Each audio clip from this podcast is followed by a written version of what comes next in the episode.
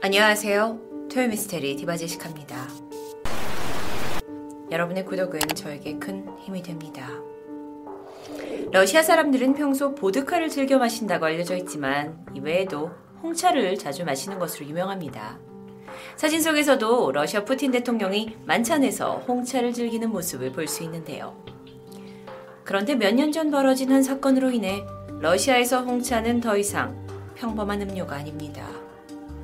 오늘은 값을 도저히 매길 수 없을 만큼 비싸면서 한편으로 러시아 사약이라고 불리게 된 한 홍차와 관련된 살인 사건을 이야기할까 합니다. 그의 이름은 알렉산드르 리트비넨코. 그는 본래 러시아의 연방보안부인 FSB에서 장교로 일하고 있었습니다. 약 12년 동안 국가요원으로 착실히 복무하면서 각종 국가기밀 사건을 다뤘는데 그러던 1998년 11월 17일 리트비넨코는 FSB 수장으로부터 누군가를 암살하라는 명령을 받았다라고 폭로하게 되는데요. 그로서는 목숨을 내놓고 말하는 정말 인생의 중대사였습니다. 먼저 암살의 대상은 러시아 국가안보위원회의 부서기이자 재벌이었던 보리스 베레조프스키. 그리고 이것을 지시한 그 당시 FSB 수장은 우리가 익히 아는 인물로 블라디미르 푸틴이었습니다. 사실 두 사람의 사이가 좋지 않다는 것은 공공연하게 알려진 사실이었지만 암살을 명령했다라는 사실은 상당히 충격적이었는데요. 푸틴이라는 러시아 거물급 인사가 몰래 지시한 사항을 무참히 공개해버린 리트비넨코는 결코 무사할 수 없겠죠. 이후 그는 FSB에서 해임되었고 2000년 모스크바를 떠나 영국으로 망명하게 됩니다. 하지만 그는 망명 후에도 용감한 행보를 멈추지 않았습니다. 푸틴 정권을 신랄하게 비판하는 책을 영국에서 두 권이나 출판하면서 이 러시아를 향한 반정부 활동을 계속 진행해 왔는데요.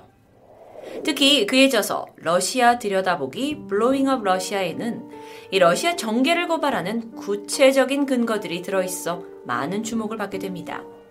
가장 충격적인 내용 중 하나는 1999년 모스크바에서 일어난 아파트 폭발 사건이 테러가 아니라 푸틴을 권좌에 오르게 하기 위한 러시아의 자작극이라는 내용이었죠.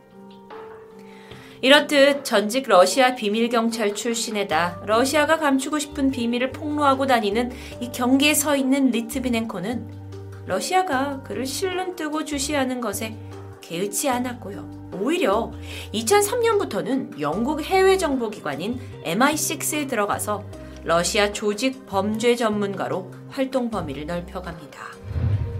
그러면서 그는 자연스럽게 러시아 마피아에 대한 정보도 수집하게 되는데 마피아들이 러시아 고위급 인사들과도 관련이 되어 있다라는 정황이 속속 드러나게 됩니다. 특히나 이 정보는 1990년대 푸틴이 보좌관 시절에 폭력배들과 긴밀한 협력을 했다라는 것이 드러나게 되는 정말 푸틴으로서는 감추고 싶은 정보들이었겠죠. 이렇게 점점 위험하게 푸틴과 적을 지게 된 리트비넨코. 아무리 영국으로 망명했다 한들 그는 과연 안전할 수 있을까요? 그러던 2006년 10월 초입니다. 수상해 보이는 남자 두 명이 영국에 도착합니다. 이들의 이름은 안드레이 루고보이 그리고 드미트리 코브툰. 두 사람 모두 러시아 비밀 요원 출신으로 런던의 리트비넨코의 암살을 명령받고 오게 된 것이었죠.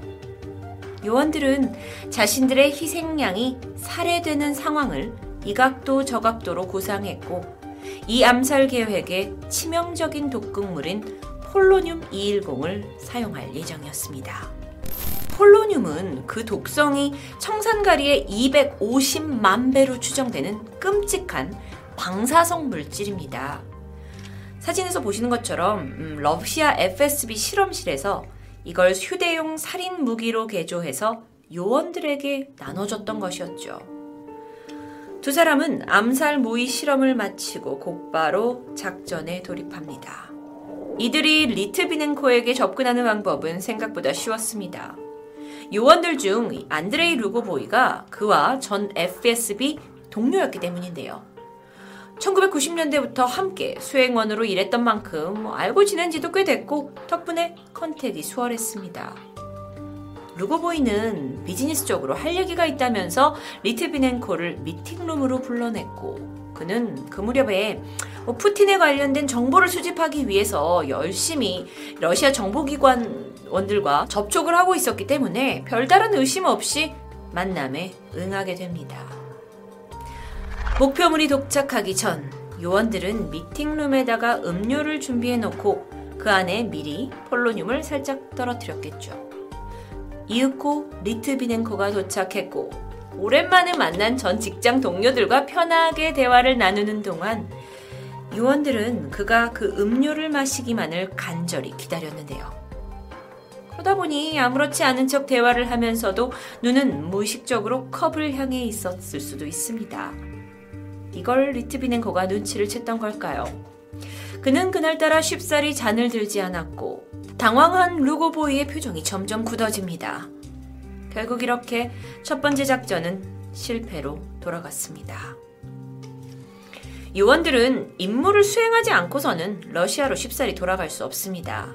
그래서 다시 리트비넨코에게 접근을 했고 새로운 암살 계획을 짜게 됩니다. 같은 해 11월 1일 루고보이는 오후 3시 30분쯤 음, 리트비넨코에게 전화를 걸어서 아, 할 얘기가 있으니 지금 런던의 한 호텔로 와달라고 말했죠. 이번에도 순순히 응한 뒤 약속 장소에서 만난 두 사람은 호텔 안에 있는 한 고급 바로 들어가게 되는데요. 곧이어 다른 남살자, 다른 요원인 코프툰도 이 자리에 합석하게 됩니다. 테이블에 앉아 여러 가지 이야기를 나누고 있는 이 남자들에게 웨이터가 다가왔습니다. 그리고 술을 권했는데요. 이때 리트비넨코는 어, 괜찮다면서 사양합니다. 그는 원래 술을 마시지 않는 사람이었기 때문이었어요. 그러자 기다렸다는 듯이 루고보이가 어, 내가 마시던 차가 좀 남아 있다면서 권합니다. 리트비넨코가 시선을 돌려서 주전자를 보니까 이미 어느 정도 마시고 차가 얼마 남아있지 않은 상황. 온도도 차가웠습니다. 이때 그가 긴장감을 놓았을까요? 그는 주전자를 들어서 자신의 컵에 반 컵 정도 따르게 됩니다. 하지만 바로 입에 가져가지는 않고 컵을 손으로 만지작거리고 있었는데 그러다 그는 잔을 들어서 입을 조금 축이게 됩니다. 근데 이때 혀끝에 닿은 이 차의 맛이 홍차라기보다는 좀 씁쓸한 녹차 같기도 했습니다. 너무 식어서 그런가? 그는 영 입맛에 맞지 않았는지 서너 모금 입을, 어, 입을 축이게 되고는 더 이상 마시지 않았죠. 이렇게 세 사람의 짧은 대화는 끝이 났고 리트비넨코는 집으로 돌아갑니다. 그런데 그가 길을 나선 직후부터 심한 복부 통증을 느끼기 시작했어요. 단순히 아까 먹은 음식이 이상했나? 라고 생각하기에 그 정도가 너무 심각했는데요. 식은땀을 흘리며 괴로워하던 그는 결국 쓰러졌고 응급실에 입원하게 됩니다. 하지만 병원에서도 병의 원인을 바로 밝히지는 못했어요. 그래서 손을 써 볼 새도 없이 상태가 급속하게 악화되어 버립니다. 그는 심각한 골수 손상, 장기 손상을 입었는데 이게 너무도 치명적이었던 나머지 며칠 만에 몸을 제대로 움직일 수 없는 지경에 이르게 됩니다. 이때 리트비넨코는 직감적으로 자신에게 죽음이 임박했음을 느끼게 되죠. 중환자실로 옮겨온 그는 이게 어쩌다가 이렇게 되었을까를 생각하다가 아, 호텔에서 마신 차에 독약이 있었구나 라는 사실을 깨닫게 됩니다. 그리고 그 배후를 밟아가던 중 푸틴 대통령이 그 배후에 있다라는 것을 확신하게 되는데요. 그는 이후에 눈앞에 지금 죽음을 앞둔 상태에서도 언론의 인터뷰에 응했고 이 푸틴의 암살 음모를 저승사자의 날개짓이라라고 표현하면서 러시아 정부를 맹렬히 비난합니다. 하지만 그것도 잠시 리트비넨코는 홍차를 마신 지 약 20여일 만에 세상을 떠나고 맙니다.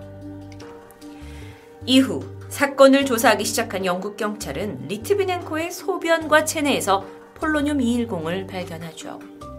이 폴로늄은 독성이 치명적일 뿐만 아니라 핵 원자에서 극소량으로만 추출되는 방사성 물질이기 때문에 자연적으로는 거의 존재하지 않는다라고 보고 있는데요.